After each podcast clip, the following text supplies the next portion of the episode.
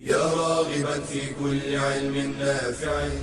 ينمو العلم ويتقدم بتقنياته ومجالاته ومعه نطور أدواتنا في تقديم العلم الشرعي. أكاديمية زاد. زاد أكاديمية ينبوعها. صاف صاف ليروي غلة الظمآن.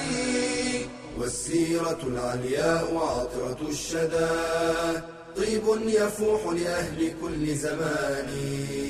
بشرى لنا زاد أكاديمية للعلم كالأزهار في البستان.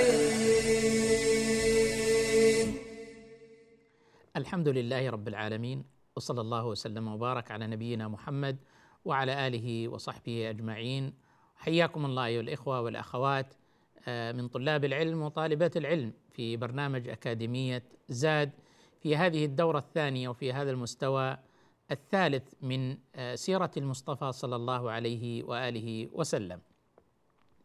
سندرس في هذا المستوى بإذن الله عز وجل ما يتعلق بتعاملات النبي الكريم صلى الله عليه وآله وسلم. تعاملاته مع أهله، مع أبنائه، مع بناته، مع زوجاته، مع جيرانه، مع أصحابه، مع خدمه صلى الله عليه وآله وسلم، مع المسلمين، مع غير المسلمين، نجلي فيها الهدي الراتب للنبي عليه الصلاة والسلام الذي كان عليه في تعاملاته في أخذه وعطائه صلى الله عليه وآله وسلم. النبي عليه الصلاة والسلام هو القدوة المطلقة لنا جميعا وللبشرية جمعا. القدوة المطلقة لأن الله تبارك وتعالى أمرنا في قوله لقد كان لكم في رسول الله أسوة حسنة لمن كان يرجو الله واليوم الآخر وذكر الله كثيرا. الأسوة هي القدوة هي النموذج الذي يحتذى والأسوة الذي يقتدى يقتدى به وتتقفى الناس آثاره يتبعونه في هديه وسمته وتعاملاته عليه الصلاة والسلام.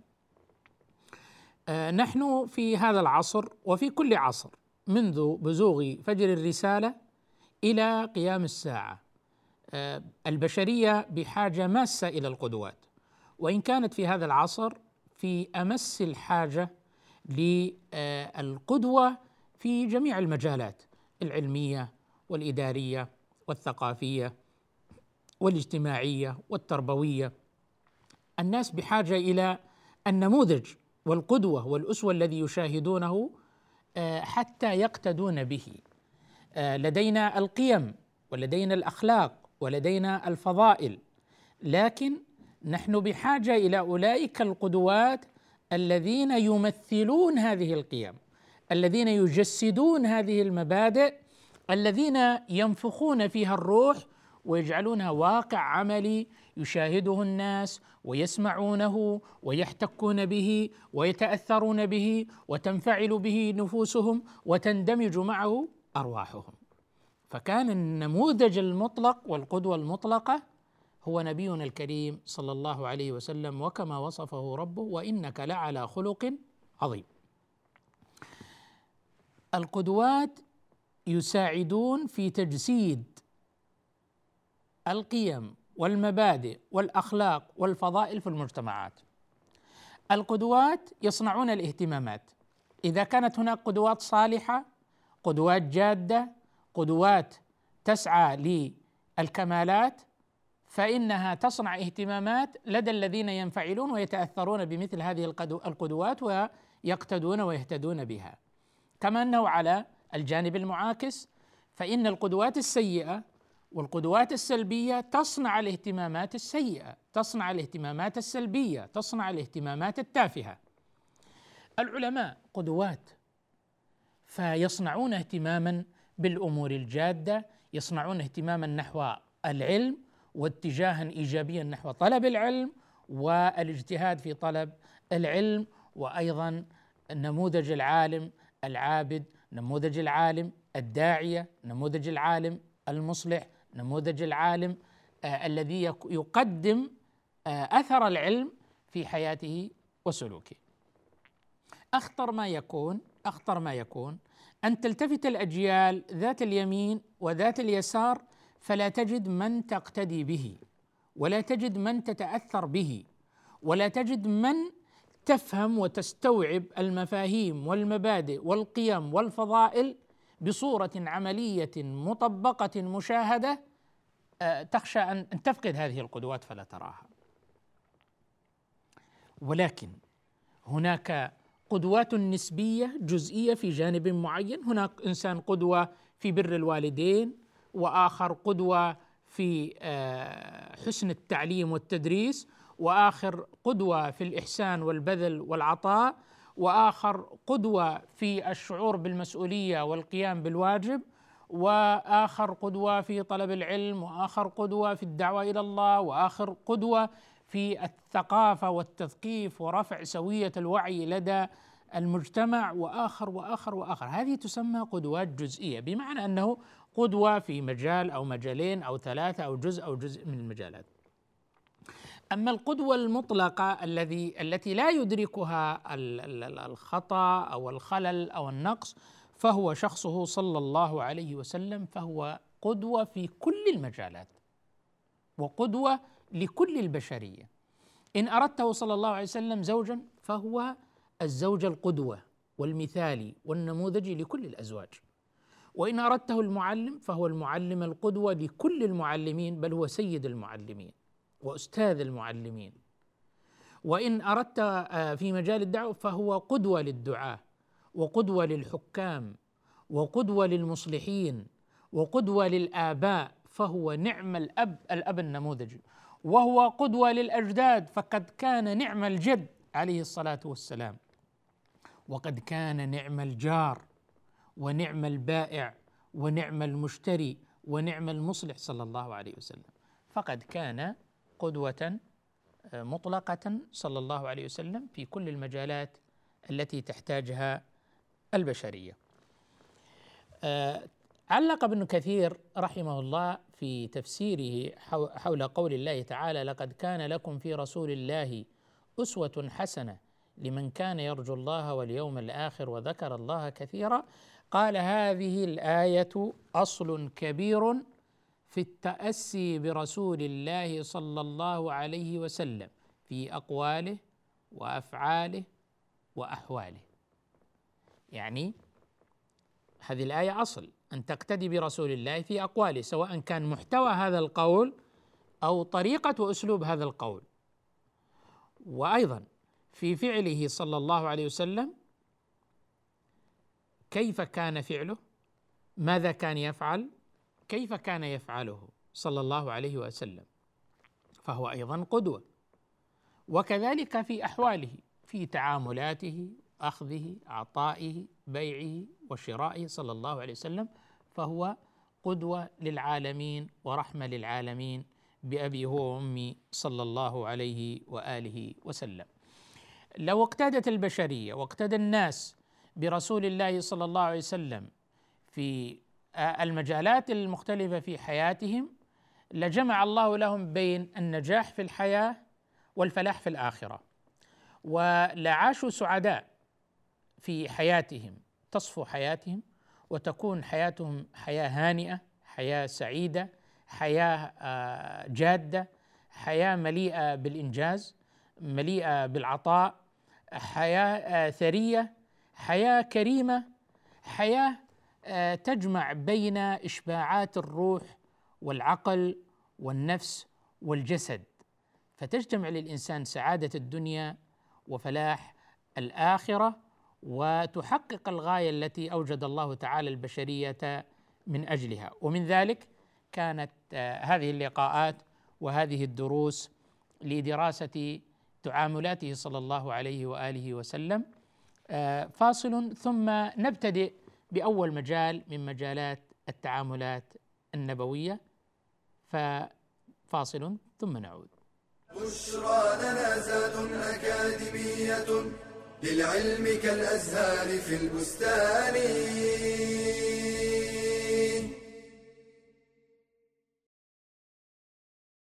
لا تغضب لا تغضب لا تغضب.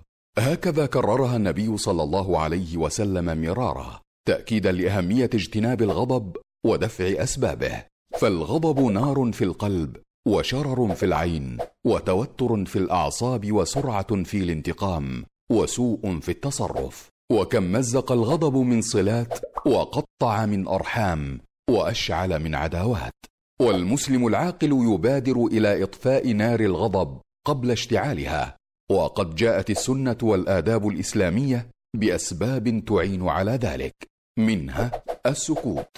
ذكر الله عز وجل والاستعاذة به من الشيطان الرجيم لقوله تعالى واما ينزغنك من الشيطان نزغ فاستعذ بالله انه سميع عليم. ولقوله صلى الله عليه وسلم في رجل رآه غاضبا إني لأعلم كلمة لو قالها ذهب عنه ما يجد. لو قال أعوذ بالله من الشيطان ذهب عنه ما يجد. تغيير الهيئة بالجلوس والاضطجاع لقوله صلى الله عليه وسلم إذا غضب أحدكم وهو قائم فليجلس فإن ذهب عنه الغضب وإلا فليضطجع.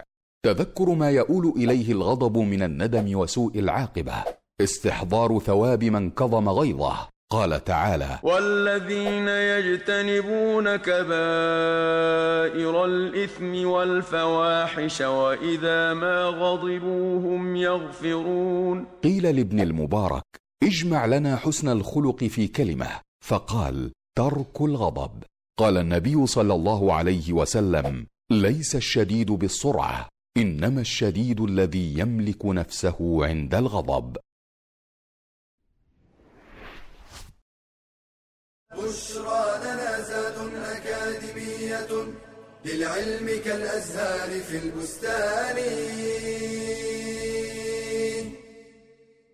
الحمد لله آه، نبتدئ في الحديث عن تعامله صلى الله عليه وسلم مع ألصق الناس به وأقربهم إليه وهم زوجاته أمهات المؤمنين رضي الله تعالى عنهن وأرضاهن.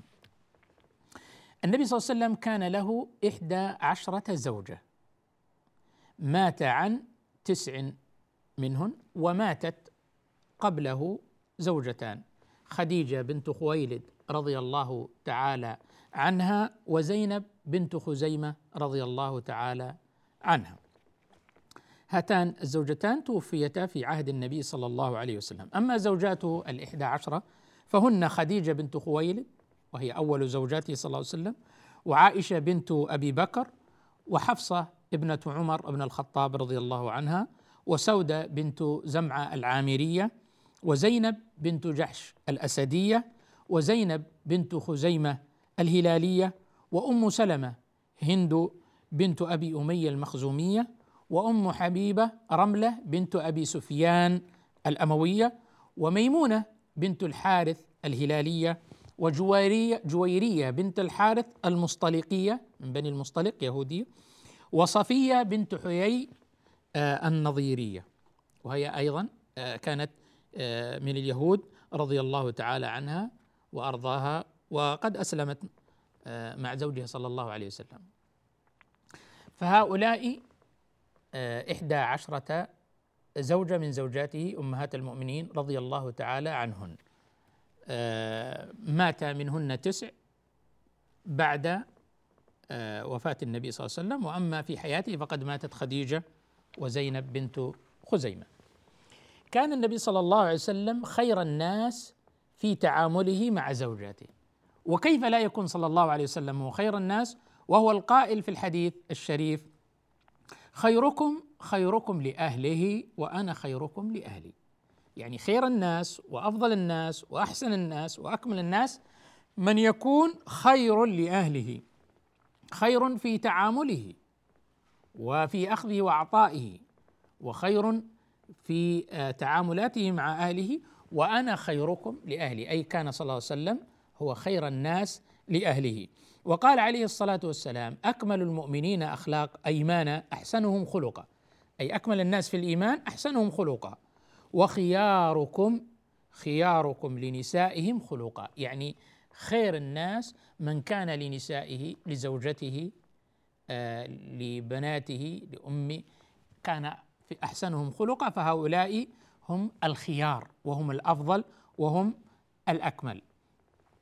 كان صلى الله عليه وسلم زوجا مثاليا ومن أفضل بل هو أفضل الأزواج عليه الصلاة والسلام وعمل بقول الله تعالى وعاشروهن بالمعروف. فقد عاشر نساؤه بالمعروف. والمعروف كلمة يعني جامعة لكل قول معروف قول طيب ولكل فعل طيب ولكل خلق نبيل فهي كلمة جامعة فيعاشرها بالمعروف. وأيضا ولهن مثل الذي عليهن بالمعروف.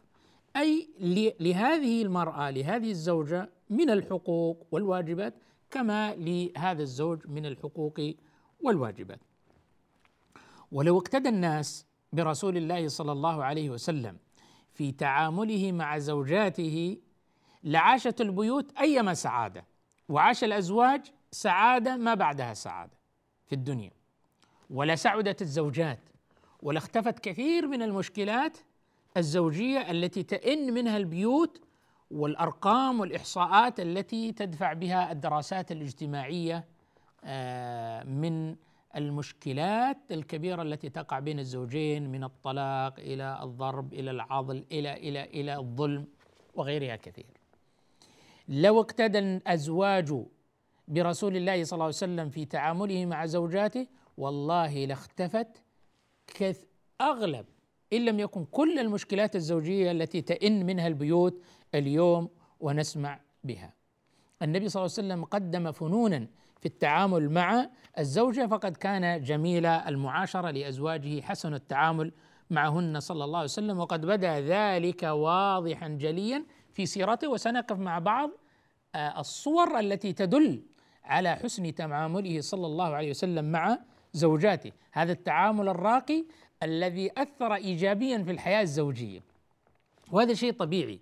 الإنسان لما تعامله بطريقة إيجابية بطريقة حسنة لما تعاشره بالمعروف سينعكس على ذلك على نفسيته سينعكس على أخلاقه سينعكس على تعامله وردة فعله تجاه تعاملات الآخرين وينشأ الحب وتنشأ المودة وينشأ الاحترام وتغيب وتغيب كثير من المشكلات التي تئن منها المجتمعات وتئن منها البيوت اليوم. أول معلم من معالم هذا التعامل الراقي للنبي صلى الله عليه وسلم مع زوجاته خدمة أهله. خدمة أهله. فقد كان النبي عليه الصلاة والسلام يعني يساهم في مساعدة أهله في تدبير شؤون المنزل ولا يترك أهله أهله دون دعم أو دون مساعدة ودون مساندة. ومن ذلك ما أخرجه البخاري عن الأسود. قال سألت عائشة رضي الله تعالى عنها ما كان النبي صلى الله عليه وسلم يصنع في بيته؟ ماذا الذي كان يفعله صلى الله عليه وسلم في بيته؟ قالت كان يكون في مهنة أهله أي في خدمة أهله فإذا حضرت الصلاة خرج إليها. إذا هو صلى الله عليه وسلم في بيته يعمل على مساعدة أهله ويعمل على خدمة أهله. وجاءت بعض الروايات وبعض الأحاديث توضح وتبين هذا الأمر. قالت كان يصنع ما يصنع الرجال. كان يخيط ثوبه ويخصف نعله ويعمل ما يعمل الرجال في بيوتهم.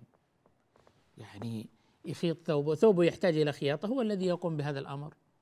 آه, آه، نعله يحتاج إلى خصف أن ينخصف ويعدل ويرتب يفعل ذلك بنفسه يعمل ما كان يعمله الرجال في في بيوتهم. وفي بعض الروايات ما كان إلا بشرا من البشر. يفلي ثوبه. يفلي ثوبه يعني يعني ينظر إلى ثوبه وينقيه من الأوساخ وإذا ما يعلق به. يفلي ثوبه ويحلب شاته ويخدم نفسه ويخيط ثوبه ويخصف نعله ويرقع دلوه. هذا كان شأن النبي صلى الله عليه وسلم. إذا خلينا نسمي الخدمة الذاتية. هو يقوم على خدمة ذاته. ما هو؟ جيب أحضر هات أعطيني يفعل. إذا نوع من التكاسل. لا إنما هناك الخدمة الذاتية والقيام على شأن الإنسان بنفسه. يقوم الإنسان يخدم نفسه بنفسه وينفي عنه العجز والكسل. فهو كان يساهم ويساند في آه، تدبير منزله عليه الصلاة والسلام. يعني من الناس يعني من يخالف هذا الهدي تماما من جهة أن يرى في ذلك أنفة. يعني يأنف أن يساهم ويساعد في مساعدة أهله في بيته وفي خدمة أهله من حمل طفل أو تنظيف شيء من المنزل أو صناعة شيء من الطعام أو المساهمة في ترتيب المنزل مع الأولاد مع الزوجة يخفف شيئا من أعباء الحياة. لماذا الأنفة؟ هذا لم يكن هو هدي النبي صلى الله عليه وسلم. ليس المقصود الإنسان أن يتفرغ لهذا العمل ويكون هذا شأنه وديدنه، لا إنما المقصود أن يكون الإنسان ايجابيا في بيته، أن يكون فاعلا في بيته، أن يساهم في خدمة أهله، أن يساعد، أن يعاون، وليس ذلك من العيب، بل والله ذلك من تمام الرجولة وكمال الرجولة. بعض الناس قلوبهم قاسية يعني الزوجة قد تكون مريضة قد تكون متعبة قد تكون مجهدة قد يكون تكالب عليه العمل والشغل يعني من الواجبات التي عليها تطعم هذا وتطعم هذا وتلبس هذا وتكنس هنا وترتب هنا وتصنع طعاما وتغسل. تراكمت عليها كثير من الأعمال والواجبات.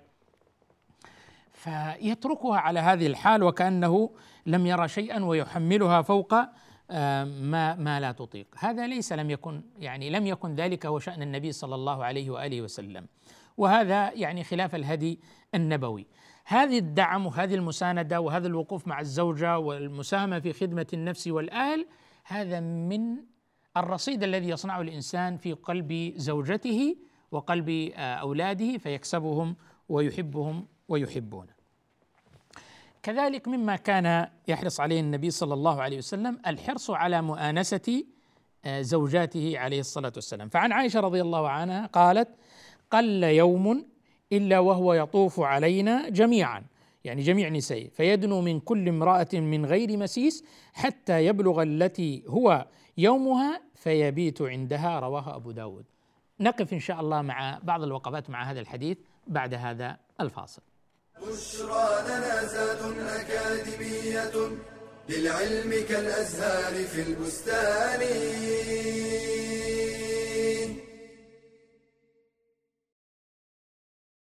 لقد من الله على المؤمنين إذ بعث فيهم رسولا من أنفسهم يتلو عليهم آياته ويزكيهم ۖ ويزكيهم ويعلمهم الكتاب والحكمة وإن كانوا من قبل لفي ضلال مبين. الإيمان بالرسل ركن من أركان الإيمان وواجب اعتقادي من أعظم الواجبات، فالرسل هم المبلغون عن الله رسالته والمقيمون على الخلق حجته فإرسال الرسل من أعظم نعم الله على خلقه وخصوصا محمدا صلى الله عليه وسلم خاتم الأنبياء وأفضل المرسلين.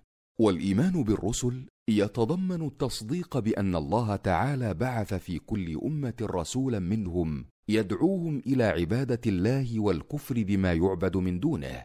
الاعتقاد بأنهم جميعا صادقون قد بلغوا جميع ما أرسلهم الله به. فلم يكتموا ولم يغيروا. الإيمان بأن دعوتهم جميعا قد اتفقت على التوحيد. قال تعالى وما ارسلنا من قبلك من رسول الا نوحي اليه انه لا اله الا أنا فاعبدون. واما الشرائع والاحكام فإنهم يختلفون فيها لقوله تعالى لكل جعلنا منكم شرعة ومنهاجا. الاعتقاد بأن من كفر برسالة واحد منهم فقد كفر بالجميع. قال تعالى كذبت قوم نوح المرسلين. فجعلهم الله مكذبين لجميع الرسل مع أنه لم يكن رسول غيره. حين كذبوه. الإيمان بأن الله أيدهم بالمعجزات الباهرات والآيات الظاهرات. التصديق بما صح عنهم من أخبارهم. الإيمان بأن خاتمهم هو نبينا محمد صلى الله عليه وسلم فلا نبي بعده. قال تعالى ما كان محمد أبا أحد من رجالكم ولكن رسول الله وخاتم النبيين. الاعتقاد بأنهم يتفاضلون في المنازل عند الله وأن أفضلهم محمد صلى الله عليه وسلم. وللإيمان بالرسل ثمرات جليلة منها العلم برحمة الله تعالى وعنايته بخلقه حيث أرسل إليهم أولئك الرسل الكرام للهداية والإرشاد. شكر الله تعالى على هذه النعمة الكبرى. محبة الرسل وتوقيرهم والثناء عليهم بما يليق بهم لأنهم رسل الله تعالى وصفوة عبيده. العلم بقدرة الله تعالى واصطفائه لبعض خلقه وتفضيله بعضهم على بعض. التمسك بما جاءوا به فهو الطريق الموصل إلى سعادة الدنيا والآخرة. بشرى لنا زاد أكاديمية للعلم كالأزهار في البستان. الحمد لله. كنا وقفنا مع ال- الأمر الثاني من صور يعني التعامل الراقي للنبي صلى الله عليه وسلم مع زوجاته. فمن ذلك كان أنه حريص جدا يعني مهتم جدا بهذا الجانب. حريص جدا على مؤانسة زوجاته. يؤانسهم يتحدث معهم يتلطف بهم يقترب منهم يستمع إليهم. فهذا الحديث الذي روته عائشة رضي الله عنها قالت قل يوم إلا وهو يطوف علينا جميعا.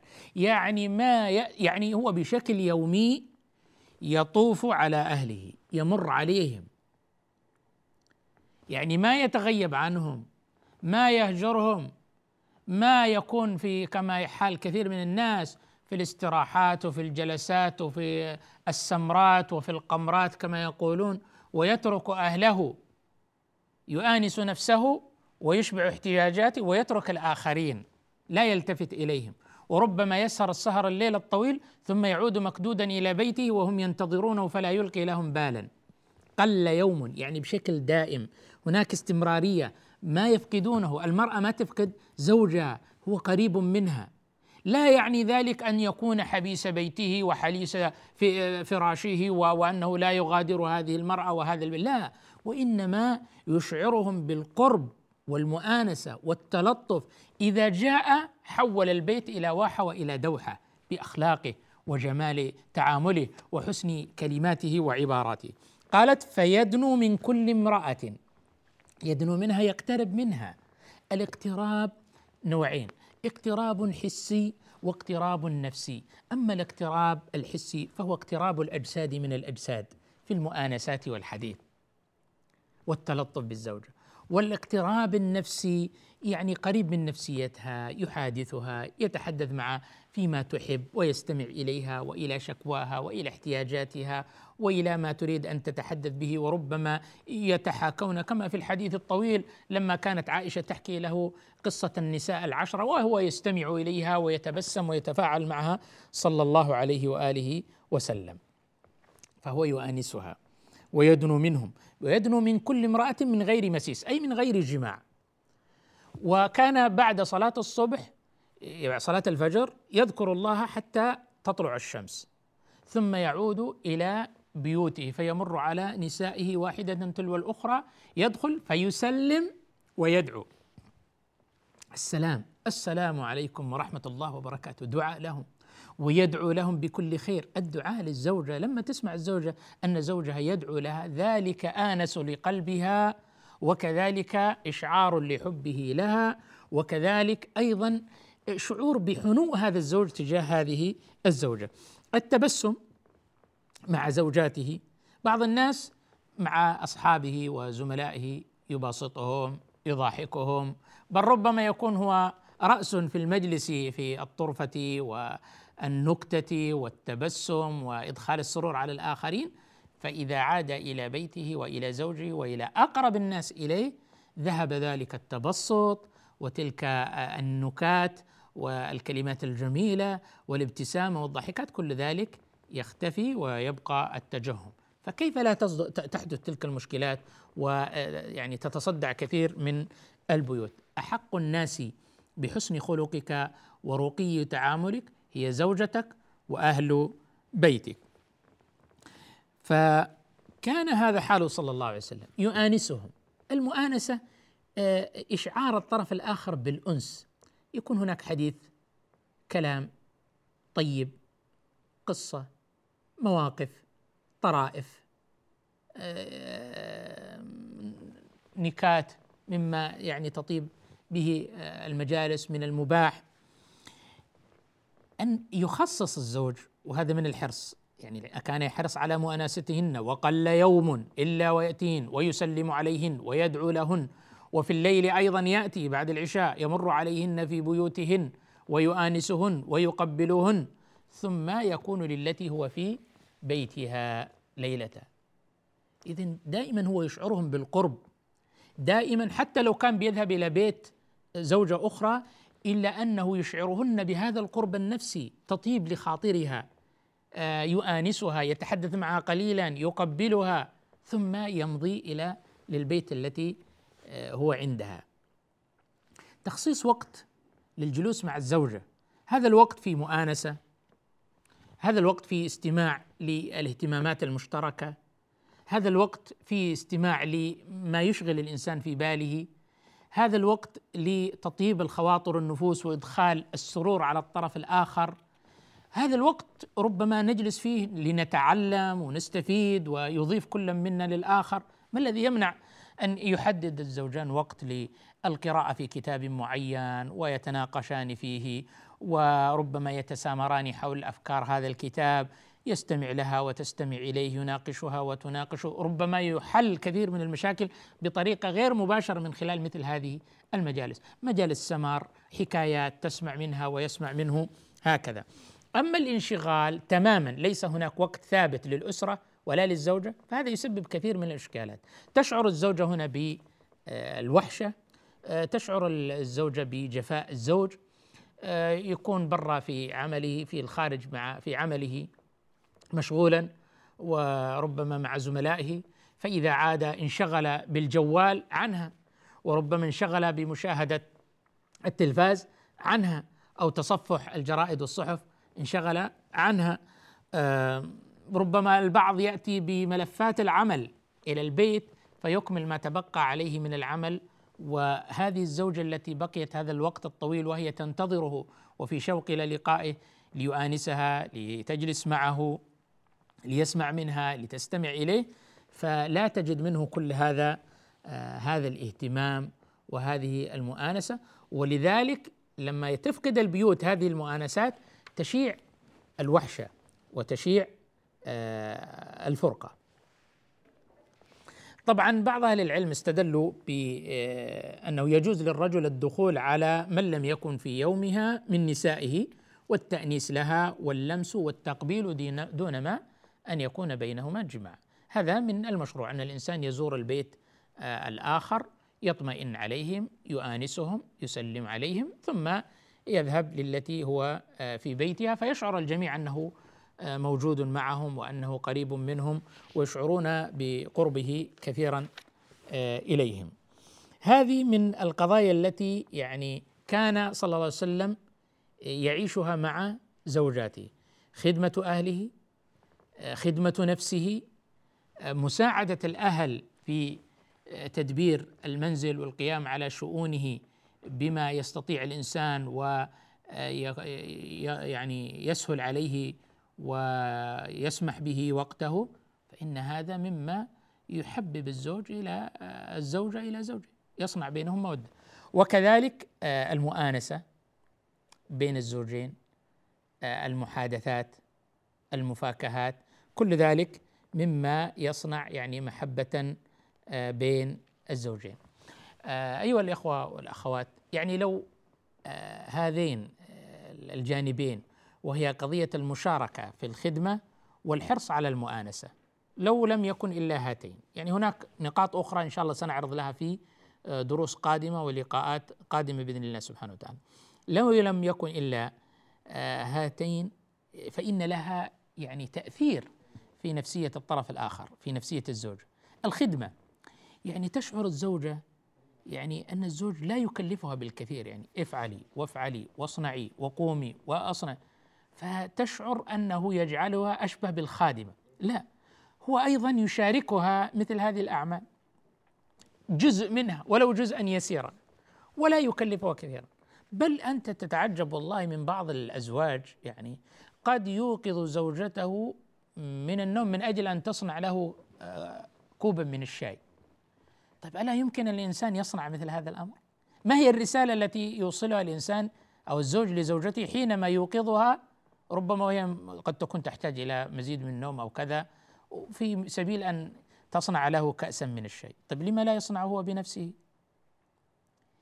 اذا هذا الوقت الذي يعني يتبرع به الزوج أو يقدمه الزوج لزوجته وللجلوس معها هذا سي يعني يحبب الزوجين بعضهم إلى بعض يؤلف بينهما يصنع مودة تنحل كثير من المشكلات آه كثير من الأفكار يفهم زوجته زوجته تفهمه بشكل أكبر.